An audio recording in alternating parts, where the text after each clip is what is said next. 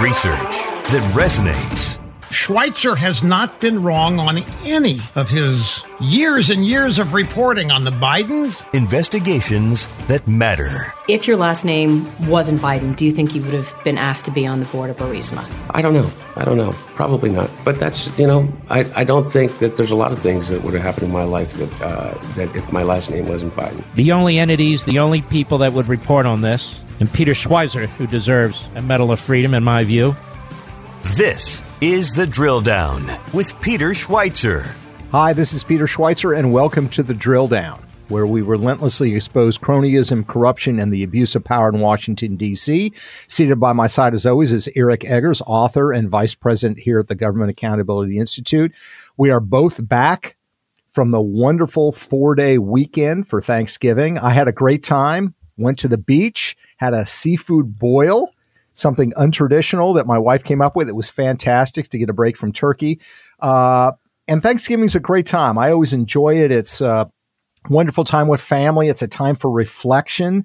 Uh, what was your Thanksgiving right like, Eric? Well, well, it wasn't as nice as yours because we should point out that Peter Schweizer's actual birthday was on Thanksgiving this year. It was. So actually, I just thought of this. Do you feel like you get jobbed out of appropriate birthday recognition and acknowledgement because it's on Thanksgiving? No, it's pretty good. But when I was a kid, uh, this happened, and my dad made a joke about you always get a turkey on Thanksgiving, which kind of like threw me. Is are you talking? What do you think now, Dad? now I ate my own seafood. no, but it was kind of like this it. confusing. Is he talking about the meal or is he talking about his son? You know. and- but uh, how was your Thanksgiving? You had a good time. Everything went well. Yeah, well, ever, after everybody passed their COVID test to gather in the same room per Dr. Fauci's guidance, uh, we're able to get together and share reflections on the year. That's what happens at Thanksgiving. You get together, you say a thing you're thankful for, and uh, And yeah, you're not supposed to talk politics, right? I mean, that was the other thing. You got the COVID issue and you got the politics. I did see somebody share a picture on social media that said, you know, if you want to really have a spicy Thanksgiving dinner, you should wear a T-shirt that says "unvaccinated and ready to talk politics." and I thought I, I would like to be at that guy's Thanksgiving. Yes. that would liven things up. Well, you know, in keeping with the idea of reflection, right? And we do that around the holidays between Thanksgiving and Christmas. Hopefully, we do it more often than that. But we thought it would be important to reflect at this time hmm on COVID. The fact that we have this virus that came into our lives almost three years ago, transformed so many things, and yet there's so many puzzlements. There's so many things we don't know. There's a lack of curiosity in Washington, D.C. Like whether or not puzzlements is a word, right? Like, is, that would be one of them, yes. The other one would be did the stuff that we actually did do during COVID work? Did it actually matter? You've got strange things going on in China. Uh, you've got this question about the origins of COVID. You've got protests in China that look eerily similar to protests that we saw in the United States. So we want to unwrap all of that today. Uh, and I guess, Eric, to you, as we look at what's going on halfway around the world in China, it's really pretty extraordinary, isn't it? well, I think that's why the questions you pose, not to pay you a superfluous compliment a couple days after your birthday, uh, but I think the questions you pose are important because I think we we might be on the brink of sort of you know COVID two, right? Yeah. Electric Boogaloo, if you like. Uh, it's going to be a sequel, or, or maybe it won't be because maybe now, for whatever reason, we won't have to go through the measures that China still apparently very much thinks are important. Um, because yeah, China is actually the day before Thanksgiving, the day before your birthday, they hit a record high thirty thousand new cases in one day, uh, which is news because the last time they hit a major high was back in April, and they responded by locking down cities like Shanghai for two months, which sort of led to the global supply chain crisis. Exactly. So, like when COVID happens in China, the world notices. exactly. And of course, they say 30,000 cases one day. A lot of people assume the numbers are probably even right? If. China's saying it's thirty, Right. it's probably 10 times more than that. But the point is, to your point is, it seems to be resurgent again in China. And the reason why it matters is because President Xi has said that they have a quote zero zero COVID policy, Right. Which is kind of insane if you think about And it. And what does that mean? it means they have zero tolerance for COVID. Like Yeah. any COVID gets locked down. So there's, I mean, this is from the Wall Street Journal, and again, you have to sort of take it at face value. But more than 80 cities are battling levels of infection during Shanghai's lockdown. It was only like 50 cities. Um, half of China's GDP comes from those 80 cities and 90% of the exports. So how China reacts to this and they're, you know, continuing to react to it in typically draconian, heavy handed ways it could impact lots of things for sh- Christmas season, holiday season, just general supply chain issues in general. But now it seems that it's actually less of the story about the lockdowns and the protests that are emerging from China seem to be getting a lot of media attention. They do, and and China is uh, aggressively trying to contain the story. Uh, there was a BBC reporter uh, that was simply taking video of police officers, police officers, and uh, the the uh, there are these patrols of guys that are wearing like full medical gowns Mhm. for the government, and they're also carrying batons. And if there are people out on the street when they're not supposed to be, they beat them. Uh, and so this BBC reporter has been taking video video footage of this and posting it. Well, of course, he got arrested Yeah. the day before Thanksgiving. Nobody He- does lockdowns like China. From the city that brought you like robot dogs that bark out government commands to you while you're supposed to be locked in, come people with batons and gowns. Have we have we seen the robot dogs yet? Are they deploying those? Do haven't we know? seen them, but it wouldn't shock me. Yeah, it wouldn't shock me either. But so these protests have emerged, and it's fascinating because. Uh, you know, they're not huge protests by Chinese standards in the sense that, you know, in, in I think Shanghai, you're looking at maybe a thousand people. This is a city much larger than the city, than the uh, city of New York. Uh, and yet you don't see these protests hardly at all in China. And they're quite aggressive. I mean, they're not just saying, please, oh, please get rid of the lockdowns. They're making stronger political statements than that. They absolutely are, and it's interesting too. But and I think your observation that the, the way that the protests are being covered in China is different than the way other protests for similar reasons have been covered in Western parts of the world. It's amazing. It's It- amazing. But but yeah, they they're leading to. I mean, even the fact that we know the protests happened because there was a fire. I guess there was a fire in the Xinjiang uh, area, and so be, people think that the way that China was locked down prevented re- response to that fire from being as effective. So ten people died, and so there's the way that the Wall Street Journal's reported is that this there was people mourning the loss of one of the victims, and that led to just this organic protest and then that protest has spread like a fire throughout the country. But the protests were saying basically ccp stepped down president xi stepped down. So it's not just lockdowns. I mean and It's political. and calling for a change of leadership in government in china is not a thing they've typically shown a lot of tolerance for That's exactly right. And they're not going to show much tolerance for this. Curiously, if you look at the protests happening in China and compare them to, mm, let's say, the Canadian truckers, you Okay. remember that? i do remember it You had the truckers. Honk. Yeah, honk, exactly. Uh, the, the truckers who were upset about restrictions, the fact that there were these mandates, that there were these uh, restrictions being placed upon them, they held a protest in uh, the Canadian capital, uh, and the Trudeau government really went after them. And by the way, the media coverage was these are sort of right wing extremists right in canada this is this is done by you know white nationalists i remember seeing a headline uh, and yet in China, the same protests are taking place, and the Western media is lauding this as a sign of courage and a sign of, you know, trying to create a more tolerant environment. What are the differences, really? I mean, I know in China the lockdown is a lot more severe than it was in Canada, but there's really no difference on principle. Well, maybe not in principle, but I do think there's a difference in terms of the threat and the level of courage and bravery required to protest in China versus the level of bravery and protest to, to protest in Canada, right? Right. And now there were consequences in Canada. Remember some of those businesses that sold goods to the truckers, I think were like locked down. And I mean, there were, they paid penalties in Canada, but obviously to, to protest in China is different than protesting in, in Canada. But I do think it's an interesting comparison. It is. It is. And how the media seems to always take uh, this position that, you know, it used to be the sort of radicals from the 60s. They, they used to have bumper stickers, question authority, Okay. right? That was the I'll 60s. take your word for it. Yeah, yeah. Before your time, young man. you know, question authority. Um, that is the exact opposite of what you're now getting from that same generation as they're running these newsrooms, which is you're not supposed to question authority. You're not supposed to question Trudeau's authority in Canada. You're not supposed to question Fauci's authority here. Okay, yeah, you can question Xi's authority. We're going to uphold that as a great human rights story. Um, but yet, they're both arguing for the same thing, which is the autonomy and the respect of individual rights.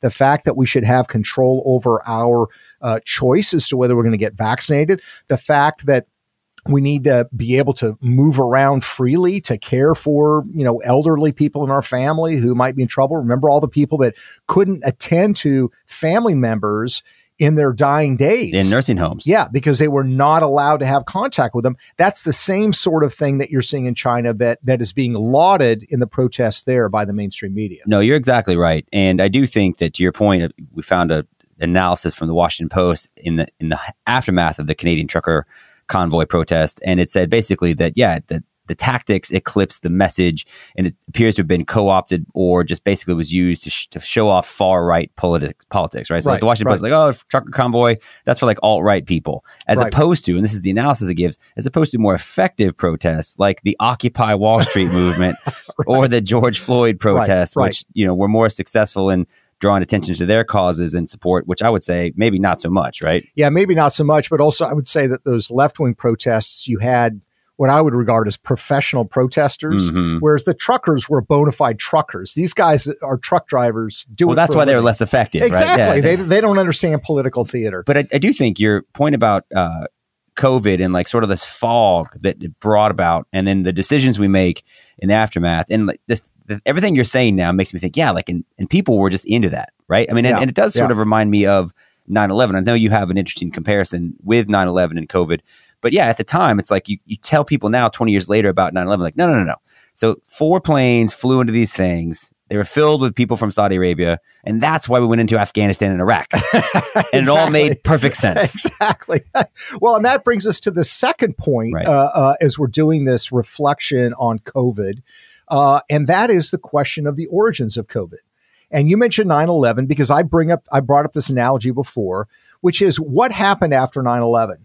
We had this commission that came together. We had all these experts from government, outside of government, inside of government. We created a brand new government agency as a result of 9 11, right? Department of Home, Yeah. Homeland Security, exactly right. And the purpose of that 9/11 commission was to figure out how did this happen, and how by knowing so, how can we prevent it from happening again? So we're obviously expecting any day the COVID commission, right?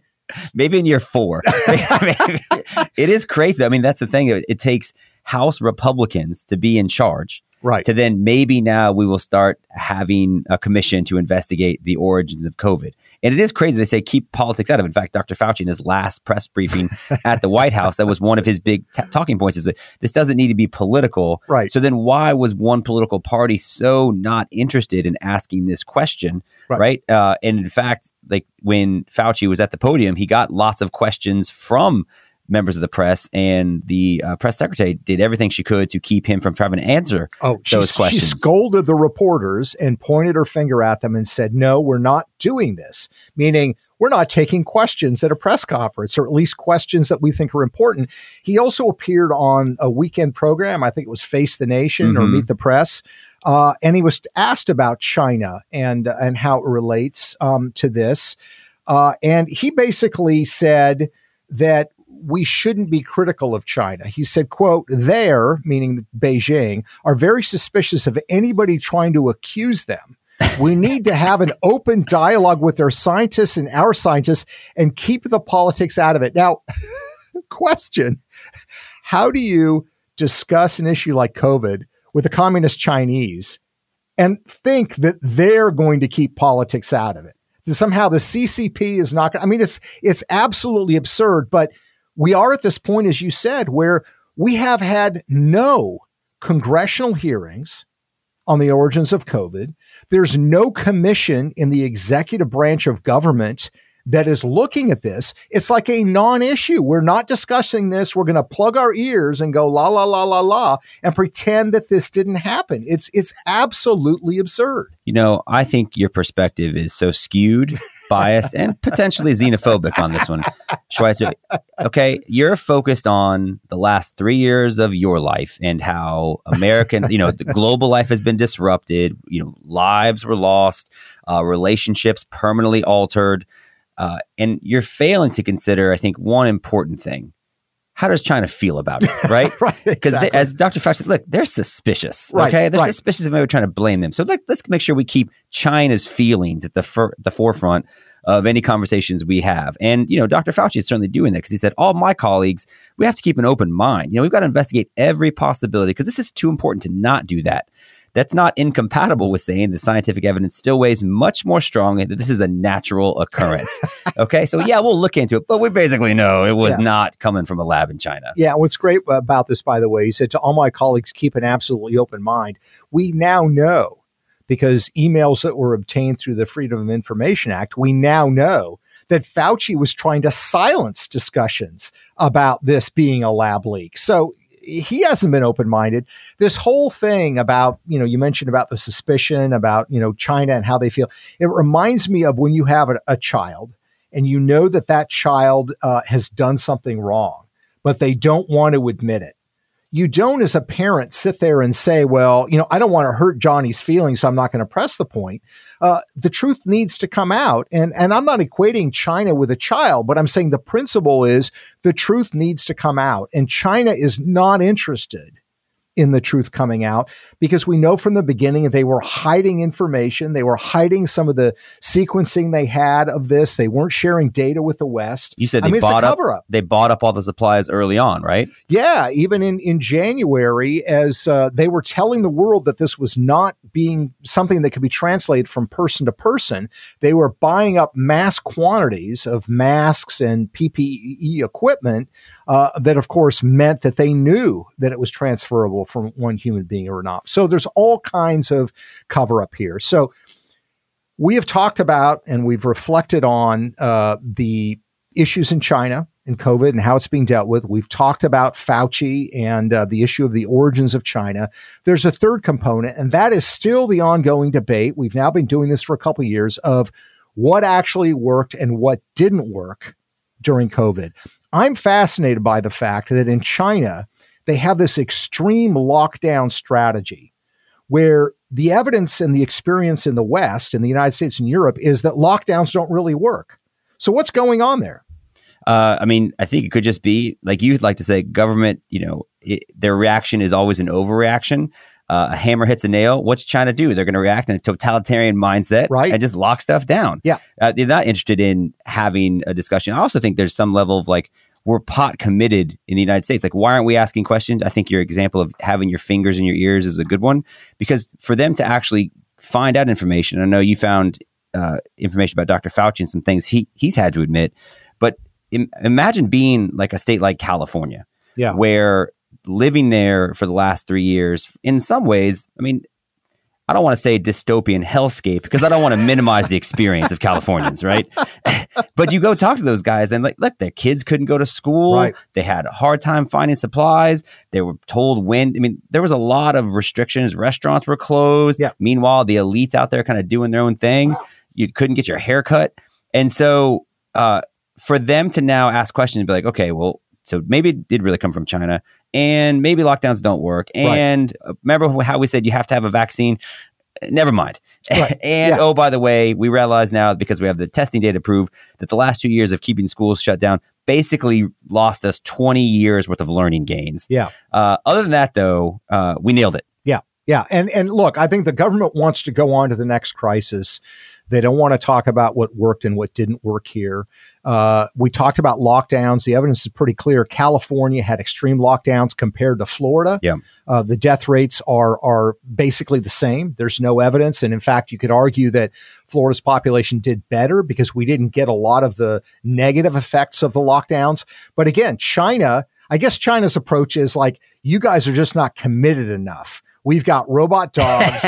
We've got the guys in the wet, white, you know, in the white gear with the with the uh, uh, you know clubs that we can hit people with. So we're just going to show that level of commitment. So lockdowns didn't seem to work, and there was a statistic that came out recently on deaths from COVID that now they're saying 58 percent of people who have died of COVID uh, actually have been vaccinated or boosted. So it seems like the vaccine, which was originally supposed to prevent you from getting it, and then they said, okay, maybe you're going to get it, but you won't share it with anybody. Then it showed that you were going to get it, even though you're vaccinated. Then they claimed, well, you're not going to die. The chances of you dying are a lot more remote. If you now the statistics are showing it doesn't seem to be making a huge bit of difference there either. And we don't know what the percent weighting is in terms of the, the people that are admitted that have been Right. vaccinated or not, right? But the, the point is, being vaccinated and boosted clearly didn't prohibit that 58% of the people from dying. You al- also kind of wonder if now these stats will see a swing back the other way where we'll start getting back to these underlying conditions. Like, well, it wasn't so much COVID, it was the fact that they were 450 pounds and a chain smoker and didn't have a functioning liver. are, are you suggesting they're going to cook the books, Eric? Uh, I'm just suggesting that we may see some of the details start to emerge on some of these stats, w- Uh, which we didn't hear right before. it was like COVID, it's COVID, it's COVID. Yeah. and you know it's crazy. I mean, it's crazy to think we lived through that. And to your point, it ha- will have taken a political sea change to begin to ask hard questions. I guess here's my one Yeah. maybe closing question for you. Let's say the House does form a committee and they do start to investigate the origins of COVID and start to ask some of these harder questions. Do you think they'll be doing it because they're trying to out of a genuine intellectual pursuit or because they're trying to score political points? Uh, it's probably a combination of both. But here's the the reality. I think with a lot of people in Washington D.C., it's kind of like let's say you you know you're at home with your spouse, and you see there's a pile of junk accumulating in the backyard. It's like you're in my bedroom right now. That's, that's literally what happens. It's a pile because the, so- the clothes so- are too dirty to put in the dirty hamper, or too dirty to put back in the closet, but not dirty Right. enough to put in the dirty hamper. Yeah, right? exactly. Yeah. So you see a pile of something. Now you know if you say to your spouse, "Look at that big pile," that means you're going to have to do something about it. Mm. So part of you is like, maybe I'm just not going to draw attention to it because I don't feel like doing it right now. I think that's what's going on in Washington. They know. I mean, imagine what our government is going to be faced with if the American people realize and the gov our federal government admits that this was a lab leak, that China covered it up and made it worse. That means in Washington, they're going to have to do something about it. As with the 9 11 Commission. Now, yeah, there's a certain irony that it was 20 Saudis and we ended up going to Iraq and Afghanistan. But we did have to take action because people were so angered by what had happened on 9 11. So we started the Department of Homeland Security. We took military action overseas against terrorists. The same thing applies here. If, in fact, the government, our federal government, is forced to admit this was a lab leak, China covered it up, we are going to have to take some kind of action against China. And I'm not saying military action, but you have to take some kind of hard action against China. And these guys don't want to do that. They do not want to have their political lives complicated by the reality of taking hard firm action against Beijing. Which, to your point, we didn't want to take hard firm action against Saudi Arabia either, which is why we now allow Saudi Arabia to sponsor golf tours. They bought Newcastle United, right? So I guess if, so. If you're China, hey, congratulations! If we do admit the lab leak theory, in five years you might own the NBA. You know. right, exactly. They'll be doing sports washing as well. Hey, I just want to point out that like not only are you a best-selling author and not only do you host this phenomenal podcast where we uncover like profound insight and, and give information to help expose some of the incentive structures, I think you also just gave great advice for a healthy marriage. You know, ignore the problems, people, because that means you have to do something about it. Yeah, I don't know how healthy it is. uh, but so a final note on Fauci uh, on this issue before we close. We've talked about, uh, of course, what's going on in China, that COVID is, seems to be revived in China. There are all these lockdowns. We've talked about the fact that there seems to be no interest in the origins of, of, of COVID, although that might change with the Republican Congress. And now we're talking about some of the things that were supposed to work with COVID didn't necessarily work, lockdowns, et cetera. Now it turns out that uh, Fauci, uh, Anthony Fauci, has been the subject of a court case uh, in which he was asked questions about the COVID rollout. And he was asked by lawyers to name any studies showing that masks work against COVID 19. He couldn't cite any. Because he has amnesia or It's unclear. This is a leak from a court case. Yeah. This is what the lawyers are saying. And I think it's probably accurate. So maybe he's saying, I don't know. But to me, that is another example of uh, how horrific this whole thing has been because we've effectively been told by Fauci, follow the science. But when you ask him, he can't find the science. Of course, that information would contradict uh, Fauci's previous position, in which he basically held himself up as not just like the standard bearer of science, but kind of science himself. Anybody who's looking at this carefully realizes that there's a distinct anti science flavor to this. So if they get up and criticize science, nobody's going to know what they're talking about. But if they get up and really aim their bullets at Tony Fauci, well, people could recognize there's a person there. So it's easy to criticize, but they're really criticizing science because I represent science. So follow the science on masks that he can't cite a study that says prevent infection. Follow the science on vaccines, which now 50% of the people that are dying of COVID have been vaccinated and boosted. Plus, remember, in the early 2000s, he actually contradicted himself on this. Uh, but she's had the flu for 14 days. Should she get a flu shot? Well, no. If she got the flu for 14 days, she's as protected as anybody can be because the best vaccination is to get infected yourself. And So she if not she get re- it. if she really has the flu, if she really has the flu, she definitely doesn't need a flu vaccine. If she really has the flu, She should not get it again. no, she year? doesn't need it because the, it, it's the be- it's the most potent vaccination is getting infected yourself. Follow the science on lockdowns, which two decades worth of learning gains erased because we kept kids out of school Yeah. in the name of science. Right. Uh, otherwise, you know, A plus. Yeah, exactly. Otherwise, it was a great performance. So, your final thoughts as we look forward, we've been talking about the last couple of years of COVID. Has COVID led to a permanent change, a permanent change in the way that people live their lives? And what do you think those permanent changes are? I think abs- I think COVID's gonna has led to permanent changes for some people, right? I think Yeah. people that were hardwired to kind of do their own thing kept doing their own thing. I think COVID will actually be the reason that Ron DeSantis becomes the next presidential nominee because in Florida he led with freedom, right? And he has Still popular in America. governing experience, and you know, can cite look look at how popular Florida is, and look how well we did with it, and that's what happens when you lead with freedom. Uh, no, but I do think there's some people now. I th- COVID inverted the social contract. COVID taught people to see other people as a threat Yes. to their physical well-being. Yep. And I think that inflamed the inherent anxiety and mental def- mental uh, health issues that were already in a lot of people's lives. And so I think, yeah, you basically have traumatized half the country. So yeah, I think we're permanently jacked up.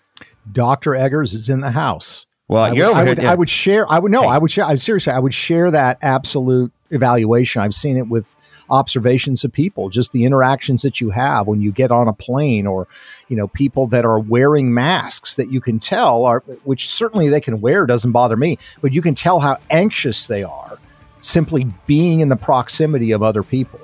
Um, you know, move to Wyoming. I think if that's where you want to uh, live your life, distant from other people, but don't expect to to live in a modern civilization in a major city and not have contact with other people. Schweizer's advice for a healthy life: live in Wyoming and ignore your problems. hey, it, it works for me, except for the Wyoming thing. At any rate, uh, thank you so much for listening to this podcast. You can find this podcast and others at thedrilldown.com. Until next time, thank you.